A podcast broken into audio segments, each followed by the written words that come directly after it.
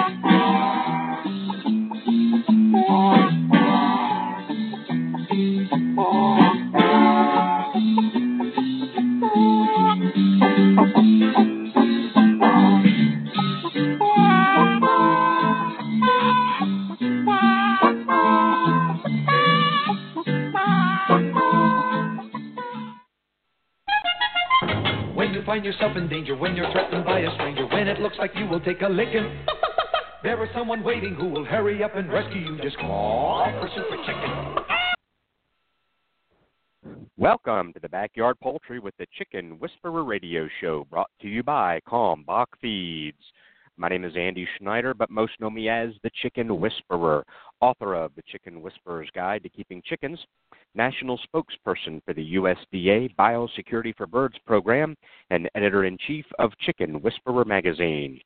Each week, I welcome experts in their field to share their knowledge about different topics, including backyard poultry, show poultry, heritage poultry, gardening, cooking, and of course, living a self sufficient lifestyle. Be sure to visit us online at chickenwhisperer.com, where you can follow us on Twitter, become a fan on Facebook, and subscribe to the totally free digital edition of Chicken Whisperer magazine. Once again, I would like to thank all of you for tuning in to Backyard Poultry with the Chicken Whisperer, brought to you by Kalmbach Feeds. At Kalmbach Feeds, our layer pellets and crumbles are all natural, antibiotic free, with no animal byproducts. Formulated just for laying hens, our feed is fortified with essential amino acids and calcium to ensure maximum production of nutritious, tasty, strong shelled eggs. From our family to yours, feed your hens the way nature intended pure, wholesome goodness. Kalmbach Feeds. Find a dealer at kalmbachfeeds.com. That's K A L M B A C H feeds.com. Or order your layer pellets and crumbles today on Amazon.com. Kalmbach Feeds is a proud sponsor of the Chicken Whisperer. Ideal Poultry has been a family owned and operated business since 1937. Their business is built on customer service and quality poultry, from rare white and brown egg layers to broilers, ducks, turkeys, and bantams. Ideal Poultry is the largest supplier of backyard poultry in the United States, shipping close to 5 million chicks annually. Visit them online at idealpoultry.com. That's idealpoultry.com. Hey, it's the Chicken Whisperer. If you're in the market for a new incubator, then look no further than GQF. They have a great selection of tabletop and cabinet style incubators at prices you can afford. I love my GQF Genesis Model 1588. It has a large picture window and an automatic thermostat, which makes for a better hatch every time. Go pick out your new incubator at gqfradio.com. That's gqfradio.com. The Yard Bird Chicken Plucker takes the hassle out of backyard chicken processing by fully defeathering birds in less than 15 seconds. The compact size makes it easy to transport and easy to store. The 1.5 horsepower motor and 20 inch stainless steel tub can handle two 8 pound birds at the same time. There are no belts or pulleys to wear out and no adjustments necessary, which makes it virtually maintenance free. For more information about how you can own this must have chicken processing product, visit yardbirdchickenpluckers.com today. That's yardbirdchickenpluckers.com. Want to protect your hens from the damage caused by an overly affectionate rooster? Nothing protects hens better than the Hen Saver Hen Apron. Hen Saver hen aprons come in several different sizes to fit both bantam and large fowl hens. They also come in several different styles and colors. Give your hens the protection they deserve by purchasing Hen Saver hen aprons today. 100% of all proceeds goes to provide care to rescued animals at Crazy K Farm in Hempstead, Texas. Purchase your Hen Saver hen aprons at hensaver.com. That's hensaver.com. Actually, in reality, I am Super Chicken. And the mighty bird against prejudice continues his fight for law and order. So when you hear that cry in the sky, you'll know it's Super Chicken. This looks like a job for Super Chicken. You get the super sauce. I'll don my super suit. Hi, I'm country music artist Nathan Osmond, and you're listening to Backyard Poultry with the Chicken Whisperer. Alrighty, thank you very much for staying with us today on Backyard Poultry with the Chicken Whisperer, brought to you by Kalmbach Feeds. We have a great show lined up for you today. We have Dr. Pitesky, who's going to be teaching us all about heat stress and chickens. It's that time of year. I know uh, we've been dealing with a lot of heat around the country over the last several weeks. Of course, it is summer, and we're going to be talking about uh, the effects of uh, your poultry, kind of maybe ways to uh, uh, keep them comfortable, maybe not cool, but keep them comfortable uh, during the summer months. Uh, I've said uh, a million times, if I've said it once, that heat is far more detrimental to your chickens than the cold ever will be. And it's interesting as, and I think I put this in a um, uh, article in my um, magazine at one point. I said it's interesting to notice over the years how, as humans, uh, we feel like uh, or a lot of them, a lot of chicken keepers feel like they have to keep their poultry, their backyard flock, warm and toasty in the wintertime. But they almost it never really crosses their mind about the summertime. Uh, for example, uh, they'll move for from my my observation, they don't even think twice about heating the coop in the winter. Oh yeah, I got to put a heat in there. Keep toasty warm, nice and happy. But yet they putting an air conditioner in the coop in the summertime may not even ever cross their mind. So it's interesting, human nature, how uh, the the backyard uh, hobbyists for some reason think uh, I got to keep them warm in the, especially new chicken keepers. They'll think uh, winter's coming, it's going to get cold. Um, I need to keep them warm and toasty and happy because they're my my uh, pets and, and this. But once summer gets here and it's hot and it's humid and it's just miserable, and um, they they for some reason, and, and I actually got in a conversation years ago with a young lady, and uh, talking about putting a heat in her coop, and you know uh, because she wants her birds to be happy and comfortable and, and that type of thing. And I challenged her, and, and basically on a post that said, "Well, do you have an air conditioner in your coop?" And I think her response was something, "Well, no, now you're just being silly." I'm like, uh, you know, I could almost justify uh, having an air conditioner in the coop mm, a lot more than I could having a heater in the coop.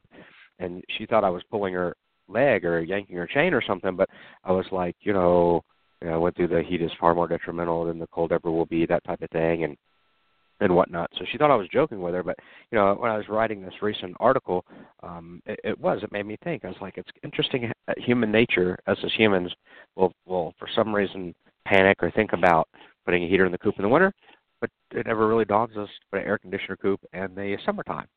I, could almost, you know, if I saw somebody that says, "Hey, I just got a window unit," and I kind of uh, uh, installed it in my coop, hooked it up to power, so they've got some cool air in in, in the coop. Know, I, I could probably even just read that, glance on by, and say, yeah, I could probably justify that. You know, heat heat is far more detrimental versus the heater in the coop and and, and the fire risk for that we see every year for those and things like that. So it's very interesting how human nature uh, runs with that. You know, y'all see it too when you're on the blogs and forums. Uh, I don't know if I've ever seen anybody say something like, "It's going to get hot this summer where I live. Do I need to put an air conditioner in the coop?" so anyway, so but but it is very detrimental to the chickens. There's many ways we talk about doing this in the past, um, uh, providing fresh, cool water. Um, for your chickens during the day. And if you work nine to five, that sometimes may be hard to do.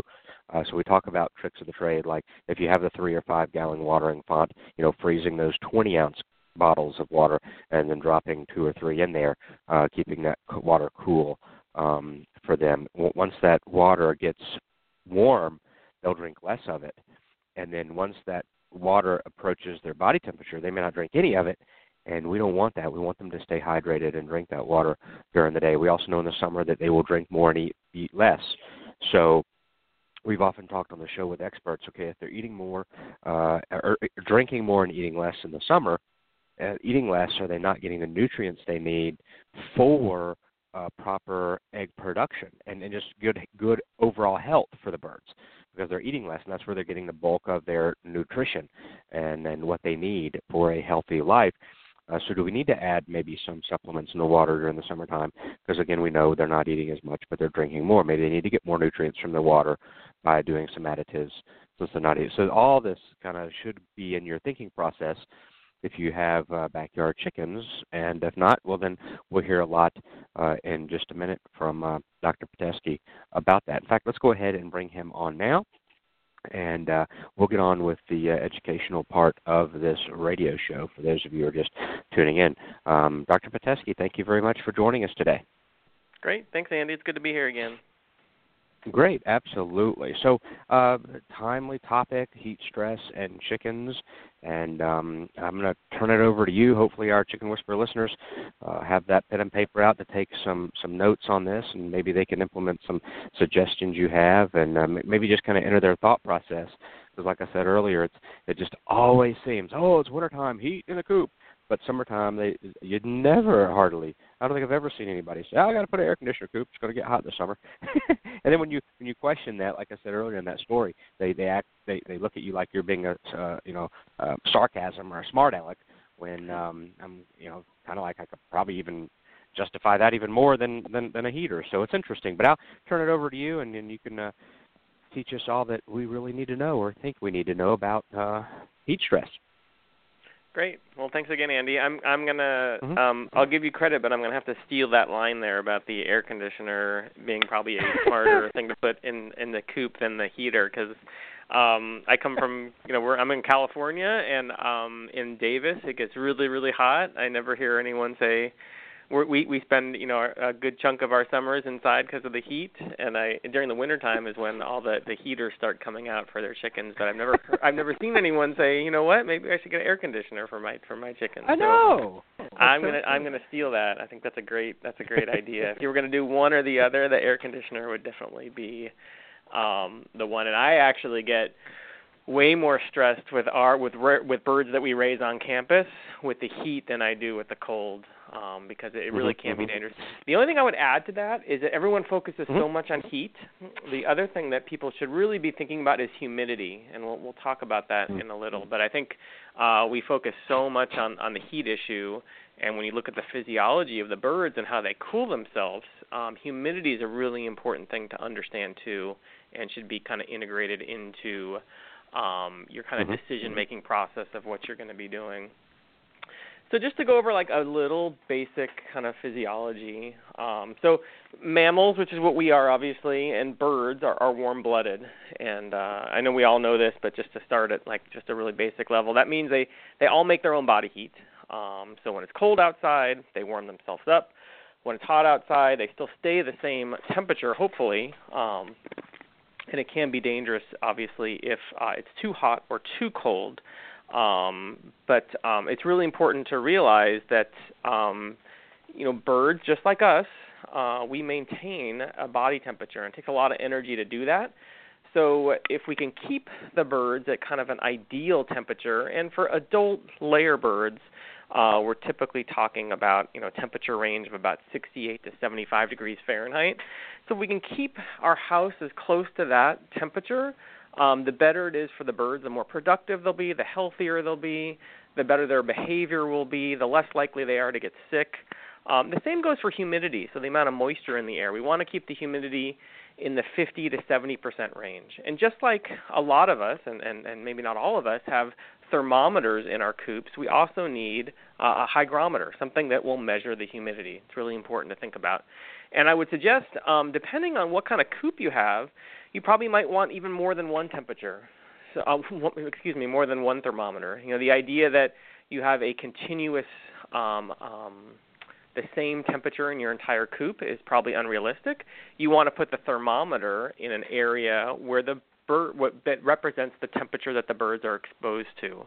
Uh, humidity is a little more homogeneous, so it's it's it's it's the same um, in the house for the most part, and the same in the in the in the coop. Um, but the temperature, especially, I see a lot of people put thermometers in a spot that is really easy to visualize so they don't have to bend down, for example, or they stick it in a corner somewhere behind something um, where you're not getting like the normal airflow, and that's giving you kind of a false uh, reading, potentially too high um, during the summer, especially.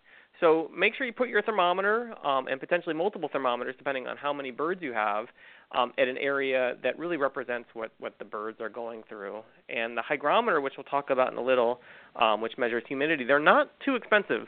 Um, you know, in, in commercial poultry, there's a lot of other gases they can measure. Um, but the basics that you really want to be able to measure is temperature, and then in addition to that, it's really important to um, to, to, to, to, to consider humidity. Um, so, as I mentioned, a, a chicken's normal body temperature is between 104 and 107 degrees Fahrenheit. But we want the conditions in the house to be between that 68 and 75. Um, as the temperature gets too low, there's an efficiency issue. So for every degree Celsius you go down, the birds are going to need um, uh, much more feed in order for those birds to maintain their body temperature. Uh, more feed then means they're not being as productive. Uh, the feed conversion ratio will go up, for example, so the amount of feed to get eggs or meat is not going to be as efficient. Um, and also, I think from just a backyard poultry perspective, it's really important to realize when you're out of those temperature ranges, it's not the end of the world. Um, it just means that those birds are going to be less efficient. But uh, from the backyard poultry perspective, those, those you have more potential for welfare and disease issues. And as we've talked about a, a lot of times, you know, we really want to mitigate disease um, diseases before they hit.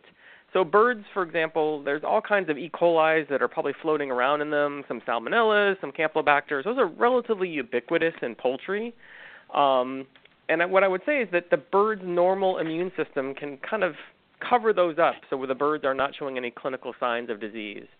Once you start stressing them out, that's when you start um, running into problems with disease. So you might have a 15, 20 week old bird or a 30 week old bird, and nothing changes at all. And then all of a sudden, um, some birds die. You take them to the diagnostic lab, and the diagnostic lab says, well, you know, they had E. coli, which is a, which could be a colibacillosis infection. And you're like, well, well, what did they die from? Well, it could be related because they had they were they were stressed. The stress suppresses their immune system, and then that E. coli proliferates in a way that um, didn't happen before.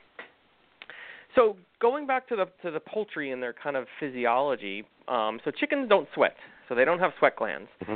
They depend on panting to cool themselves. Um, so the panting encourages evaporation of air to cool um, themselves, and it's really important to realize if you have increased humidity, um, it is much more difficult to evaporate uh, liquid water. So it's really important when we talk about this humidity, this hygrometer measurement that you want to be able to, to, to, to measure, that you have that humidity between 50 and 70 percent. If the humidity is too low, if you get below 50 percent, it gets really, really dry in a house, you have the potential to create um, a really dusty conditions. And that can be bad not only for your lungs, but your chicken's lungs also. So that's not ideal. And as the humidity gets too high in a house, again, it becomes really challenging for a bird to cool themselves um, using the, the panting uh, physiological uh, approach that they'll typically use. Um, and it also creates problems where typically, if you have high humidity in a house, that also means you have high CO2 in the house, and that also means you have high ammonia in the house. Now, a lot of people that have backyard chickens have pretty good ventilation because they basically have uh, a fence. Um, but some people don't. Some people have uh, coops that are in, totally enclosed, and there's no right or wrong answer on which one is right. Um, but if you if you do have environmental conditions which lend themselves to high temperatures and let's say high humidity, um, you run into the issue of then if you have high humidity of also having high ammonia, and high ammonia is bad for our lungs. It's bad for the birds. The birds can actually get corneal ulcers and go blind from high ammonia levels, um, mm-hmm. and it can also cause excessive moisture in the litter. And uh, if there's one thing that we really need to be conscious of, it's that the litter that, that the birds are being raised on, that substrate material, has a lot of different bacteria and protozoa, like coccidia, for example, in there. As you increase the moisture, you change the environmental conditions there, and that can cause proliferation of all kinds of unwanted bacteria and protozoa. Um, so you want some bacteria in there. It's actually really good. It challenges their immune system, but you just don't want a huge load of them. Um, and that perfect example of that's coccidia. Having low levels of coccidia in poultry litter is actually a pretty good thing. It just challenges their immune system. But if you create conditions where those coccidia can really persist for a long time and really build up, that's when you start running into a lot of problems, especially in younger birds. So um, the temperature um, in a house again is not uniform. So I really stress to people to have more than one thermometer if they think it's appropriate. If we're talking about one little room that's 10 by 10 or you know 5 by 5, it's probably a better example.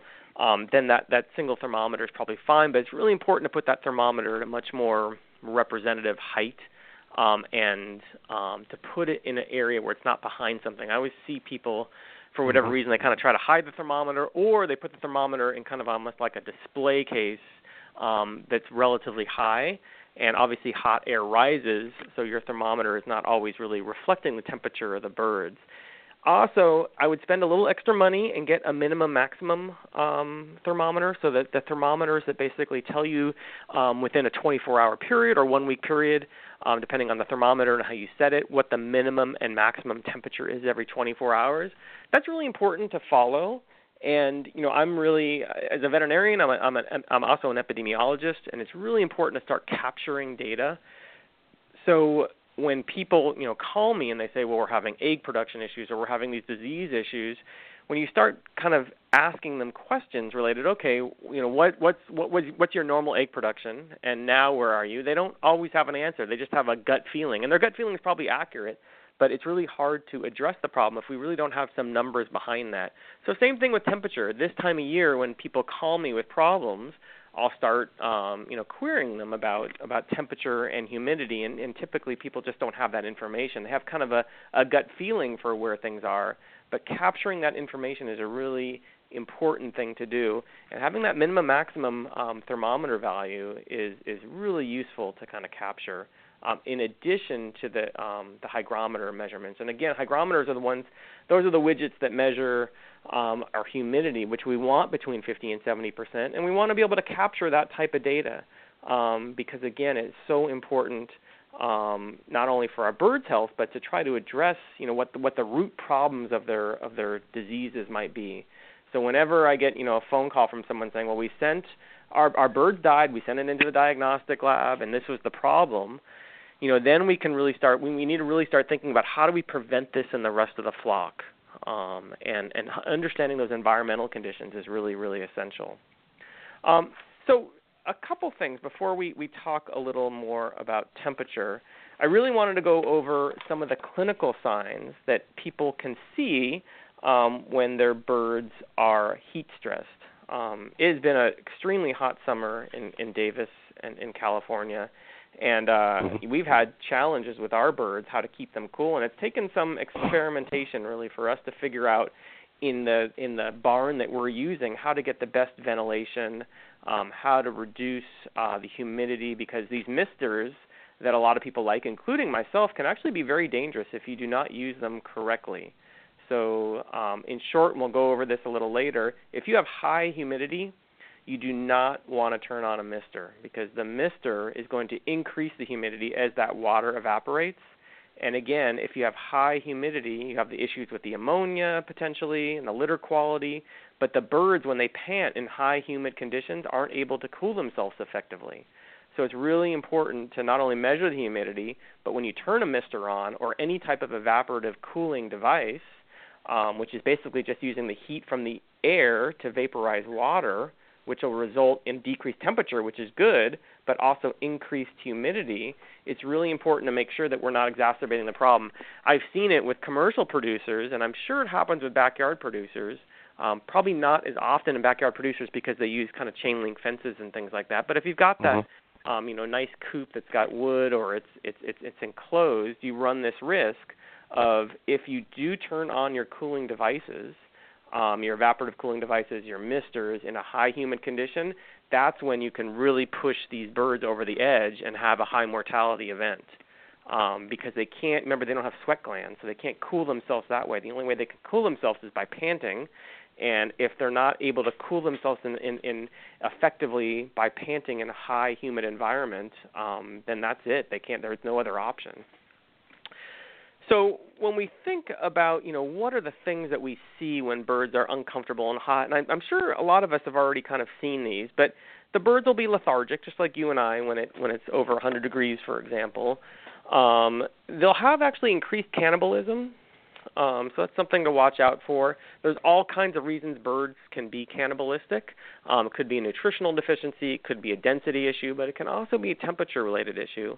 Um, you'll see their wings are spreading um, and that's their way of trying to kind of cool themselves um, as, as their wings spread. You'll see them their, their respiration rate will be increased, so you'll see respiratory rates um, that are so rapid that it's really difficult to actually measure them. Um, but if you look at the literature, they talk about respiratory rates above 250 per minute as um, you know kind of signs that um, that the evaporative cooling is not working effectively, and they're really um, stressed based upon um, what they're being challenged with. Um, overall, they'll start becoming lighter in body weight. You'll have lower uniformity. So, uniformity is just a fancy word for saying, um, are the birds all roughly the same size? Now, in backyard flocks, where most of, if not all backyard flocks have birds of different ages, uniformity is a hard thing to kind of measure or visualize. Um, but those birds will show um, you know, they won't eat as much, and birds that don't eat as much won't produce eggs. Um, they also won't drink as much. Um, so sometimes when they get so lethargic, um, if there's not cool water near them, um, if if if the water is also kind of that humid, warm water that's got litter in it, like it like what happens. I mean, every single day we we clean waters out and they still get dirty um, it, the, the birds are really then in a in a in a dangerous um, um, um, situation. And you'll also see, you know, as you can imagine, if they're not eating and drinking as much, birds that don't drink won't eat. Birds that won't eat won't produce the same quality and size of eggs. Um, so as you start capturing that data, you you might notice, hey, we're getting you know five, ten percent uh, lower egg production than we used to. And if you're really kind of nerdy and you start measuring the size of the eggs, um, you would start noticing that the size of the eggs are are are smaller. And if you're super nerdy and you start looking at some of the egg quality characteristics like cracks and checks and things like that, um, those will also contribute. Those will also be um, increased in this situation. And um, you know, if you get even beyond that, and you start looking at Haugh units and the um, the quality of the um, the egg proteins. Um, it just will. Th- there is a there is an issue there. Um, you'll start also seeing wet droppings in their feces.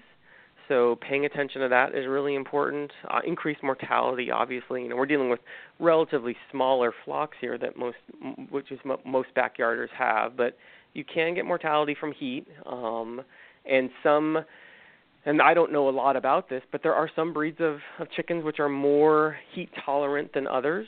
Um, and I think that's a really interesting area of research um, that some people are looking at, especially a lot of the village poultry in Africa that uh, some research, researchers are looking at.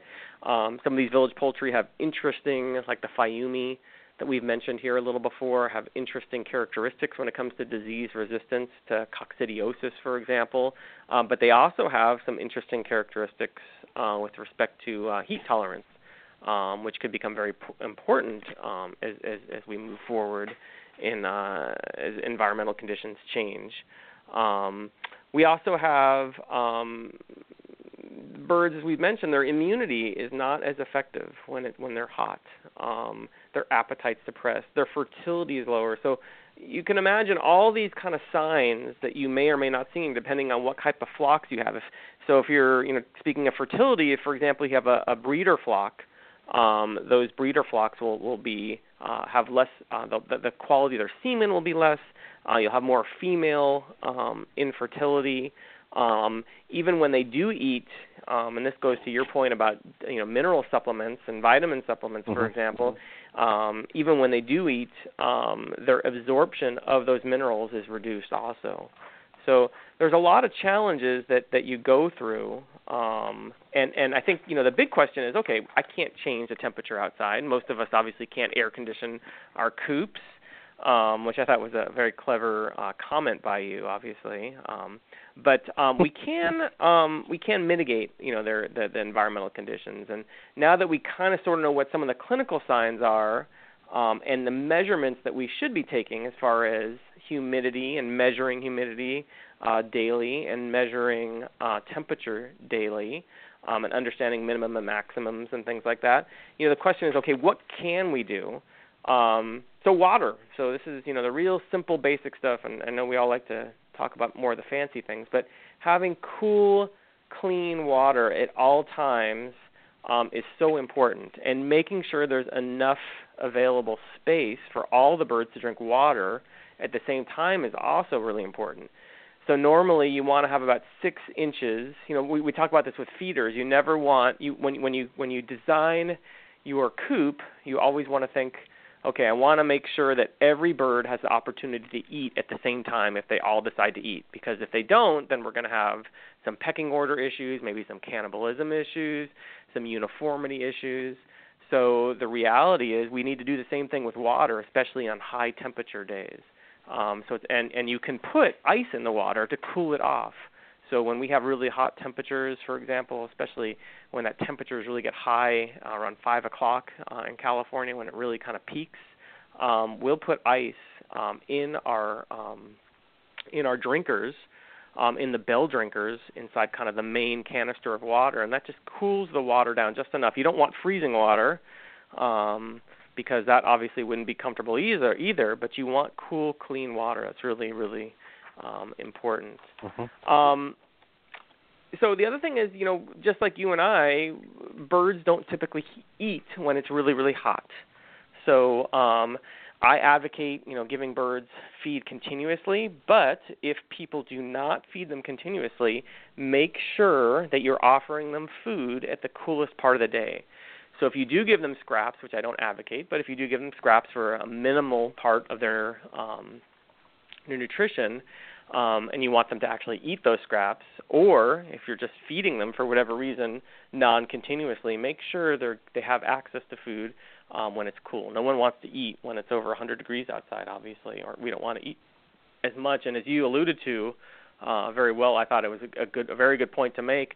These birds are not going to eat as much. If they're not going to eat as much, um, they're probably not getting their you know the 115 to 120 grams of feed they need to, that that's calculated that they're supposed to get in order for them to produce an egg. Um, so then you can start running into a lot of physiological problems. The the the birds the way that their metabolism works is all the calcium is really sent to the egg and whatever is left is used for whatever the body needs calcium for, including um, keeping bones nice and strong. So if you have if they're getting less feed, um, the shells would be the last thing that you would notice as far as calcium deficiencies. The first thing you would start noticing is potentially broken bones and things like that because uh, their bones are not developing correctly, um, or they're just not laying enough calcium in those bones um, to keep those bones strong. And backyard birds, free range, and pastured birds are in a slightly for lack of a better phrase, harsher condition because they're out and about and walking around and running around and flying, um, as opposed to caged birds, where if you had some calcium deficiencies, um, it wouldn't be potentially as bad because those birds are in a, in a much more controlled environment. Um, the other thing is it's really important to keep chickens in a well ventilated area with adequate airflow. So when we deal with chicks, I always tell people never put fans directly on birds because they can get really stressed in that environment as the birds get older, they become a little more tolerant to that type of situation. Um, that being said, you know, having fans and coops is really important, and you don't even have to direct the the airflow on the bird. You want to move the stale air above the birds out.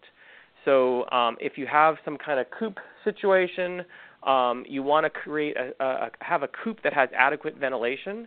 Um, so in the commercial poultry industry, we have uh, curtain-sided um, windows, um, and it's kind of what it actually means. It's, it's basically um, you've got, let's say, if you have a 10-foot height on a house, let's say the first foot or so is just uh, wood, and then the remaining nine feet are uh, some type of chicken wire, and then you have a tarp on the outside, and those tarps in really high temperatures uh, can go up um, to allow air, uh, airflow um, to to uh, transverse um, the, the house. So it's really important in your backyard coop um, to have uh, air ventilation. So you don't want everything kind of closed off. You want to make sure that there's airflow and not just you're not just blowing air inside that little coop, that you're blowing air and that's moving hopefully in some kind of laminar flow, and some kind of continuous flow. Um, so you're pushing the hot air out because hot air obviously rises, and if you're uh, just kind of blowing it within that um, the rafters, it's not really as effective as if you have uh, somewhere where that hot air is going in kind of a laminar flow. Um, other things to think about. Um, so that that airflow is really important. But if you have young birds, um, I would highly uh, recommend not blowing the air directly on the birds, but just right above the birds. In high temperature situations, you can have a little more airflow on the birds, especially as those birds get a little older. Um, and fans are really good for that. Um, so, a couple other recommendations. Um, you should consider some type of evaporative cooling. So I didn't mean to scare anyone earlier when I talked about um, misters and evaporative cooling devices. Those can actually be really useful. But what I would suggest is, um, in general, as the temperature rises, so so you know if you think about a 100 degree day in California, we have very very low humidity at that point. Um, but even in California in the morning, um, we do have more humidity in the morning. It's cooler. Cool air in the morning doesn't hold as much water, so now we have a lot of water that's in the environment, uh, liquid water. So the humidity is increased at that point.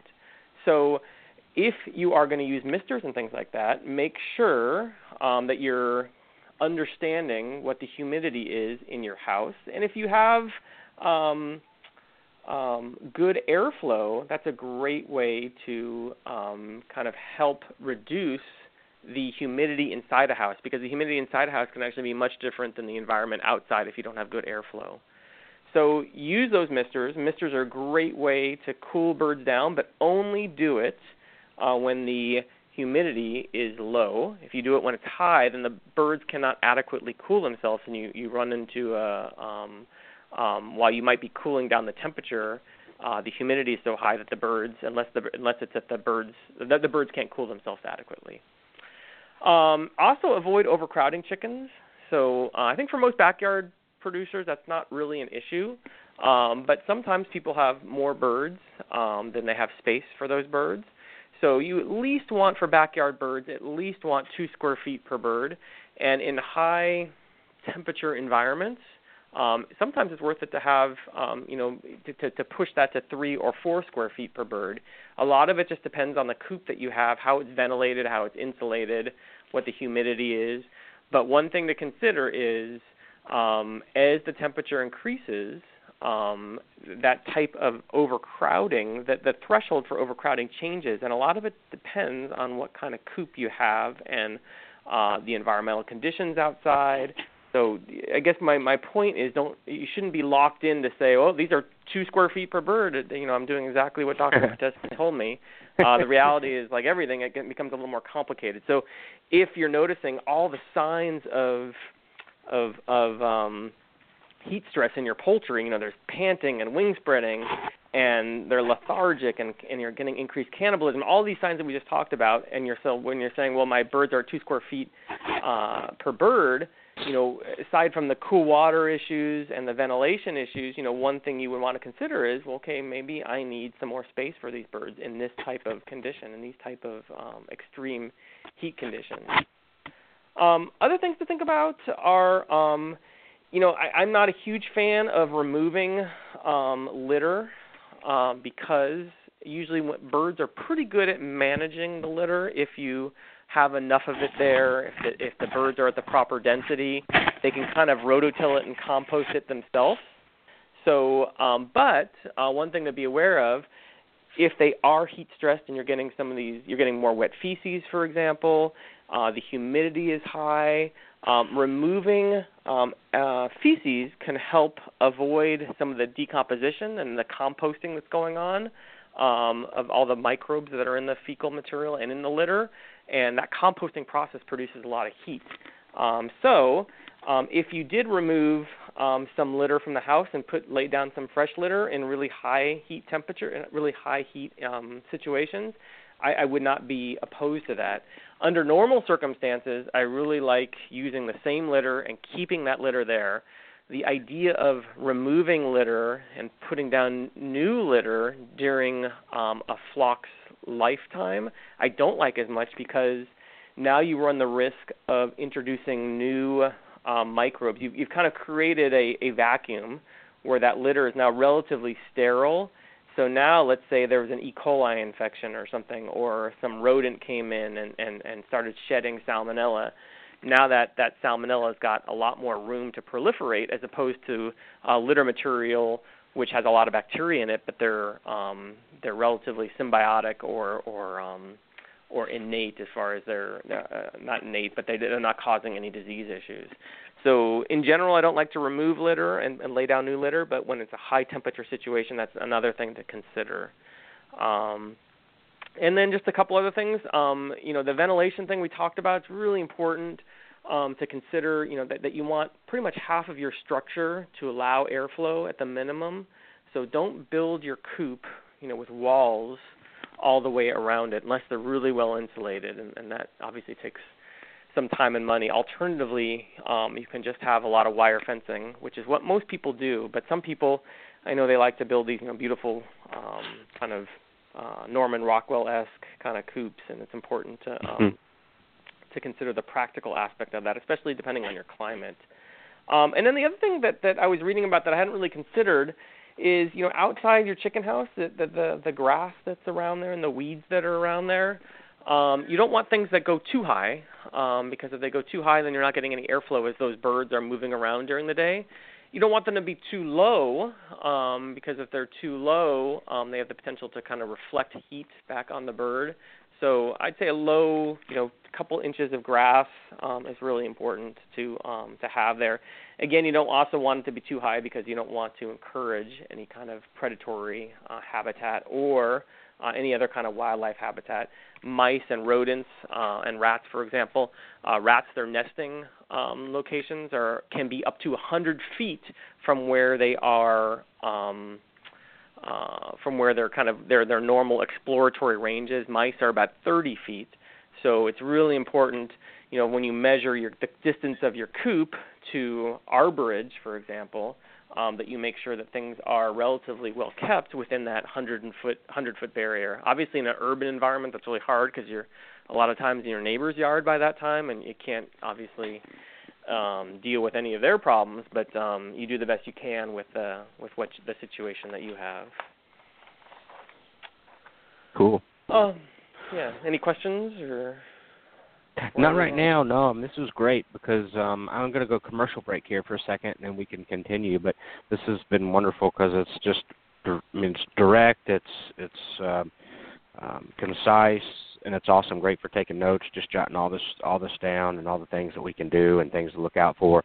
Uh, the humidity and the misting I think, thought was fabulous because again you'll see a lot of that. Uh, oh well, we just use a mist system, but they don't take in consideration of anything uh, regarding the humidity and how that might be. But yeah, you talked about that uh, in detail, which was fabulous because that's something I don't think we've ever mentioned um, or had anybody mention on on the show before. So that's that was awesome information for those that maybe use that or, or new keepers who are um, thinking about using the misting systems, maybe out in the run or in the coop. I like the fact you said air directly on the birds in most cases is not, um, um, I guess, good for them, healthy for them. I've shared that for for years.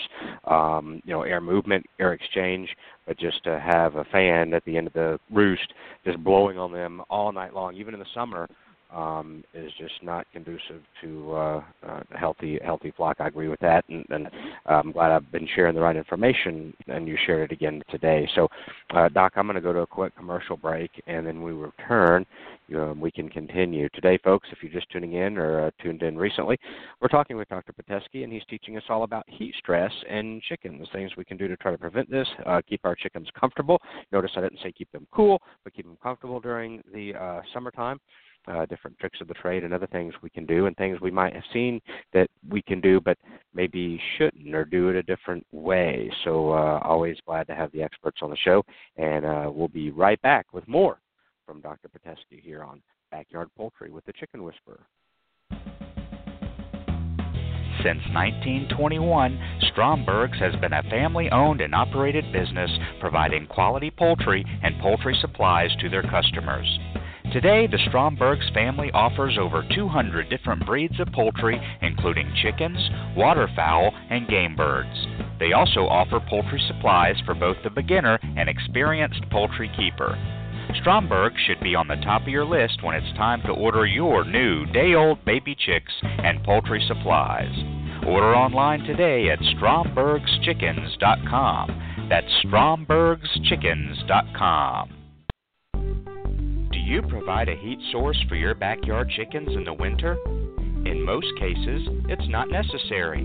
But if you choose to provide a heat source for your backyard chickens, it's imperative to use a safe and effective heat source, and the only one I recommend is the Sweeter Heater. The Sweeter Heater is a safe, completely sealed, washable, non breakable, energy efficient, long lasting, and reliable specific area heater that comes with a three year warranty. Ditch the dangerous heat lamp this season and invest in the only heater I recommend the Sweeter Heater. Purchase the Sweeter Heater online at sweeterheater.com. That's sweeterheater.com. When you need an incubator, think Brinsea, the incubation specialists. Brinsea has been a world leading manufacturer of quality incubators for almost 40 years. They manufacture incubators that hold anywhere from 7 to 380 eggs with high quality electronic and digital controls, including precise humidity controls and programmable egg turning, all at surprisingly affordable prices. Enter the coupon code WHISPER at checkout and receive 10% off your entire order. Order your new incubator today at brinsea.com. That's B R I N S E A.com. Cackle Hatchery is a third generation, family owned and operated hatchery. They offer over 193 varieties of poultry shipped directly from their facility in Missouri. It's their mission to enhance your life by providing you with quality poultry for showing, meat, enjoyment, eggs, and pets. They specialize in hatching purebred poultry and shipping day old chicks right to your local post office since 1936. 4 H and FFA youth poultry clubs get a 10% discount. Check out their website, cacklehatchery.com, for posted weekly specials and discounts. That's cacklehatchery.com. Come back. Come back. Come back. Come back. Come back, back, back, back, back, back, back, back, back, back, back. Come back. From our family to yours, feed your chickens the way nature intended pure, wholesome goodness. Kalmbach Feeds. Visit our website at kalmbachfeeds.com. That's K A L M B A C H feeds.com. Or order today on Amazon.com. Kalmbach Feeds is a proud sponsor of the Chicken Whisperer. Alrighty, thank you very much for staying with us today on Backyard Poultry with the Chicken Whisperer brought to you by our good friends over at Kalmbach Feeds. Also want to tell you about, and we are talking about coops and coop care in the summertime and things like that, but want to talk to you about a product called Sweet PDZ Coop Refresher. And um, I've told you many a times uh, on the show that um, we use it. We've used it for God. The first time we used this product was probably in 2009, maybe 2010, and the results were uh, astonishing. In fact, you've heard me say before that um, it just uh, was one of those things where my wife came in uh, unannounced and said, "Oh my gosh, this is you know." She went out to clean one of the coops we had, and, and where we were using the product, just you know to get to get a comparison. Uh, I want to make sure uh, you know that we were having a good comparison there. And she came back in. I was working in the office, and I won't forget. She came in. That stuff really works. We had a coop that was about three by four. We kept some Seramas and uh, Silkies in there. Not many. It was two levels. A very unique coop. It was actually a chicken tractor. And uh, she was using uh, really a coffee cup, uh, even a smaller than a regular like ceramic cup, a small styrofoam coffee cup like you would get at the break room, if you will, and just sprinkling that in in the bedding and by the time she went back to clean the coop on our regular schedule, uh, she was astounded by the difference in the times before, the many times before, when she goes out to clean that. So without a doubt, we know firsthand it really works. It's all natural. When you're done, you can add it to the compost bin or your garden with, say, the uh, the bedding if you want to, especially in the compost bin. Um, and uh, it's derived from from the earth anyway but it's really an awesome product. We've used it. We've had, you know, again, firsthand experience years and years and years ago. Now, uh, you you may know it as the Sweet PDZ Horse Stall Refresher, especially if you have uh, horses. You may be familiar with their product and already use it for your horse stalls. Repackaged, a smaller bag for and designed for the backyard flock keeper. And um, so check it out next time you're in the store. If you don't see it in the store, ask for it.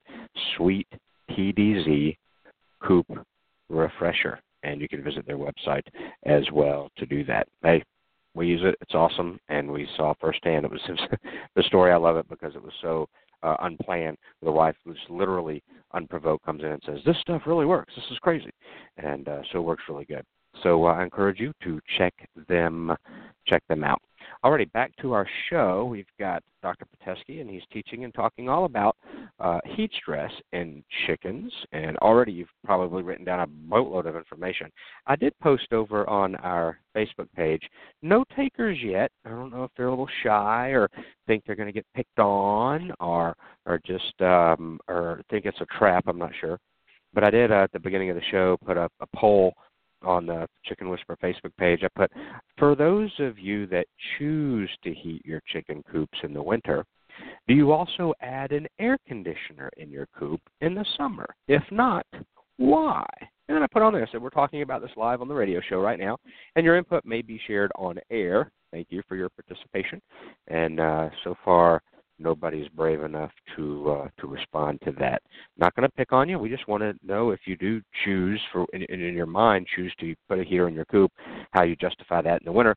But, uh, but but why you may justify not or haven't thought about putting an air conditioner in the coop for the uh, summer. So um, I'll leave it up for a little bit longer after the show to see if we get any takers on that. Any brave uh, souls out there that uh, want to uh, to answer. I'm not going to pick on you. We're just going to use it for uh, today's show. So we'll go back and bring back on our friend Dr. Uh, Pitesky, and I will let you continue educating us about um, heat stress. Great, thanks, Andy. Um, sure. So just a couple, a few more things. Um, I think we covered a lot in the last segment, but uh, just as a reminder, so if you're going to remember just a few numbers, remember that 68 to 75 Fahrenheit. That's what we're shooting for um, as far as our temperature. Um, and then with respect to uh, humidity, we're, we're shooting again for 50 to 70 percent. And then um, I think the only thing we need to be cautious of, and I see a lot of people using misters, and that's totally fine, is just in general, um, only use the misters when it's hot and dry, not when it's hot and wet. So if you don't have a hygrometer, if you don't want to measure humidity, you can kind of feel when it's humid. Um, obviously, in the southeast of the U.S. at this time of year, it's, it's very humid. So, oh yeah. so it's uh, in those conditions probably not ideal to use um, to use misters or some type of evaporative cooling device, and that's where fans are really going to kind of kind of step in. And remember, when you have high humidity, especially in a house where you're trapping the air, um, you have the, you run the risk of having high carbon dioxide and high ammonia. So in general, there's always exceptions uh, but in general, when you have high humidity, you also have high CO2 in a house, and you also have um, high ammonia in a house. So those are kind of a dangerous combination of, of, of things to consider. Now, when you do use misters, um, it's really important that you can get your litter really, really wet in that environment, um, and that can cause also um, kind of a more heat to be generated. Um, it can cause um, unideal conditions with respect to ammonia generation too. Um, so you need to be really careful with how long you leave those misters on, the droplet size of the misters, because if you're just creating lots of water and those those droplets are heavy uh, or large and they're just falling on the ground, you're not really uh, accomplishing what you're trying to accomplish, which is cooling the birds. The other thing to realize is that um, you know that evaporative cooling, you're trying to cool the air. Um, sometimes birds will actually go in there um, and get cooled off. Uh, a lot of times they will not. Um, so if your goal is to actually, in, in, in extreme heat conditions, um, especially with backyard birds, you can take the birds and you can actually give them a bath. Um, and you can uh, kind of set up, you know, an old litter box or something like that, and put some cool water in there, not freezing water in there. Um, sometimes you can allow the birds to do it themselves, um, but the in a, in a in a high, you know, kind of in an environment where you're really a little worried about those birds, they're panning really heavily. Um, they don't look too healthy. Um, you're seeing a lot of the, the wings, uh, the, a lot of the clinical signs we talked about earlier. Um, you can take the birds and you can gently place them in a wa- in a cool water bath, and that's actually pretty effective. There's a decent amount of literature um, that looks at the concept of wetting birds um, and and using that as a method of evaporative cooling um, and environmental cooling uh, in broilers and layers, and that seems to be pretty effective um, at um, at decreasing body temperature. Um, the reason it's not used in the commercial world is that it just it would just be first of all in the commercial world there's there's pretty good uh, ventilation systems uh, using evaporative cooling, laminar airflow. Um, those type of things are pretty well controlled. Um, that that kind of environment is a really important part of poultry husbandry in backyard birds, um, because that's not such a focus and there's so few birds, you can pick up the birds and put them in kind of a cool water bath if the misters, for example, aren't working. Or let's say you have a high humid environment and you don't want to turn misters on. That's when um, cooling the birds off in kind of a water bath, placing them individually in there, or letting them explore that option to see if it's something they like, is something to really consider um, and could be, I think, ideal, especially in those high humid environments. Uh, if you just put the bird, get them cool, or get them get uh, get their surface uh, wetted like that, instead of um, um, using the evaporative cooling of the air, which again, in, in a high humid environment, it's not going to be ideal. So that's something to really consider. It doesn't get used in the in the commercial world because it would just be so labor intensive. Um, the thing you want to be really really cautious about though is some birds are going to be a little more amenable to being touched than other birds, and I think you know all the people that are listening understand that that risk. Um, that some birds are, are pretty uh, comfortable around us, um, but if we have little kids that are running around, and those kids are, are running and uh, trying to grab the birds, you know, you run the risk of piling. Um, where the birds are all in one corner um, and they can um, really cause some injuries and even mortality, uh, especially in a high humid, high heat environment. Um, so you want to be really careful when you do that. Um, but I, I would consider it as a way to um, address uh, heat, and we've used it on, on our poultry at UC Davis in high heat environments, and uh, it's worked actually pretty well. Um, seems to be relatively effective, especially when the misters are uh, the droplet size on the mister can't be optimized, or you have that high humid environment. So um, I think that's something that's really important to consider um, along with all the other things we talked about. You know, the the, the lowest hanging fruit is really going to be the ventilation, um, and the other uh, lowest hanging fruit is going to be uh, cool water. Uh, cleaning those waters out um, even more religiously in that kind of environment, especially because warm water, um, you know, bacteria typically like growing under warmer conditions. So if you have some litter that's in the water, that's in your bell drinker or whatever it be, and the conditions um, the water's warmer and warmer and warmer, you're going to get more proliferation of bacteria. So during the wintertime, when you might clean the waters out maybe once a week, once every other week, whatever it be, in the summertime, you might have to uh, make an increased effort to keep those waters not only cool but also clean. Um, so those are important things to think about also. Mm-hmm.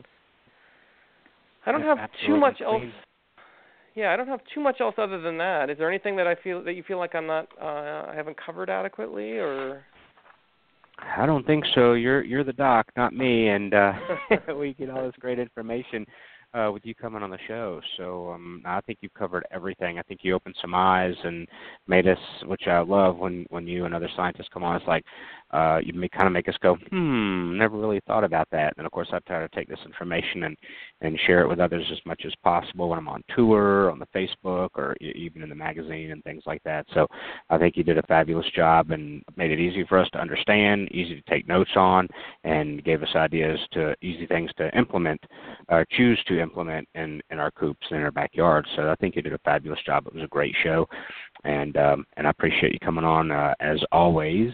And uh, if you didn't know, Dr. Pitesky comes on the um, second, I believe, Tuesday of every single. It's Thursday, second Thursday of every single month, and you can go back and listen to all of the shows. They're all archived and all the topics that he shares. He's also a contributor to uh, Chicken Whisperer magazine, the uh, fall issue.